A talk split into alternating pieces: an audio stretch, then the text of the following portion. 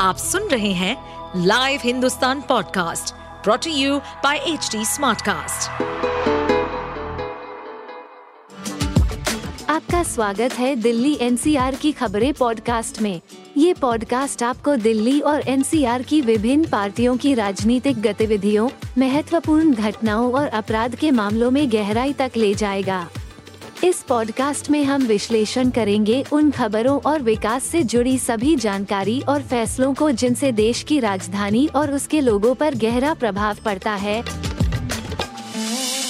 Bharatiya Janata party ने अपने fire brand नेता कपिल मिश्रा को एक बड़ी ज़िम्मेदारी देते हुए दिल्ली प्रदेश उपाध्यक्ष नियुक्त किया है। कपिल मिश्रा ने इस महत्वपूर्ण ज़िम्मेदारी के लिए पीएम मोदी और अमित शाह का आभार जताया।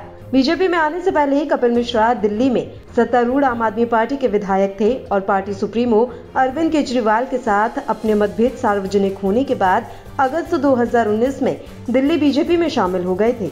कपिल मिश्रा का नाम पूर्वोत्तर दिल्ली दंगों के सिलसिले में भी सामने आया था जिसमें 2020 में 50 से ज़्यादा लोग मारे गए थे और सैकड़ों घायल हुए थे। बीजेपी ने करीब चार साल के लंबे इंतज़ार के बाद कपिल मिश्रा को शनिवार को पार्टी की दिल्ली इकाई का उपाध्यक्ष नियुक्त किया है।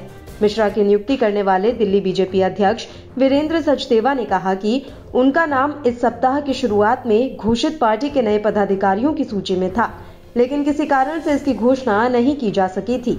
दिल्ली बीजेपी प्रदेश महामंत्री हर्ष मल्होत्रा द्वारा शनिवार को इस संबंध में जारी सर्कुलर में बताया गया है कि भारतीय जनता पार्टी के प्रदेश अध्यक्ष वीरेंद्र सचदेवा के आदेश के अनुसार कपिल मिश्रा को भारतीय जनता पार्टी दिल्ली प्रदेश का उपाध्यक्ष नियुक्त किया गया है।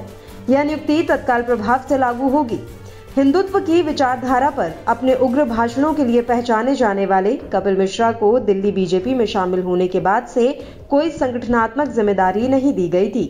उन्होंने 2020 के दिल्ली विधानसभा चुनाव में मॉडल टाउन विधानसभा सीट से बीजेपी के टिकट पर चुनाव लड़ा था, लेकिन आम आदमी पार्टी के अखिलेश पति त्रिपाठी से हार गए थे। कपिल मिश्रा ने दिल्ली बीजेपी के ट्वीट को रीट्वीट करते हुए लिखा, एक छोटे से कार्यकर्ता को इस प्रकार स्नेहीपूर्ण अपनाना केवल बीजेपी में ही संभव है। प्रधानमंत्री नरेंद्र मोदी जी का अत्यंत आभार। राष्ट्रीय अध्यक्ष जेपी नड्डा जी का आभार इस ज़िम्मेदारी के योग्य मुझे समझने के लिए।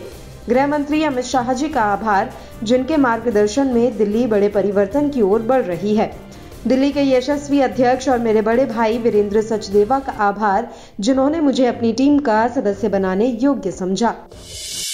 आप सुन रहे थे हमारे पॉडकास्ट दिल्ली एनसीआर की खबरें। ऐसी ही अपराध जगत से जुड़ी, राजनीति और विकास जैसी खबरों के लिए हमें फॉलो कर सकते हैं।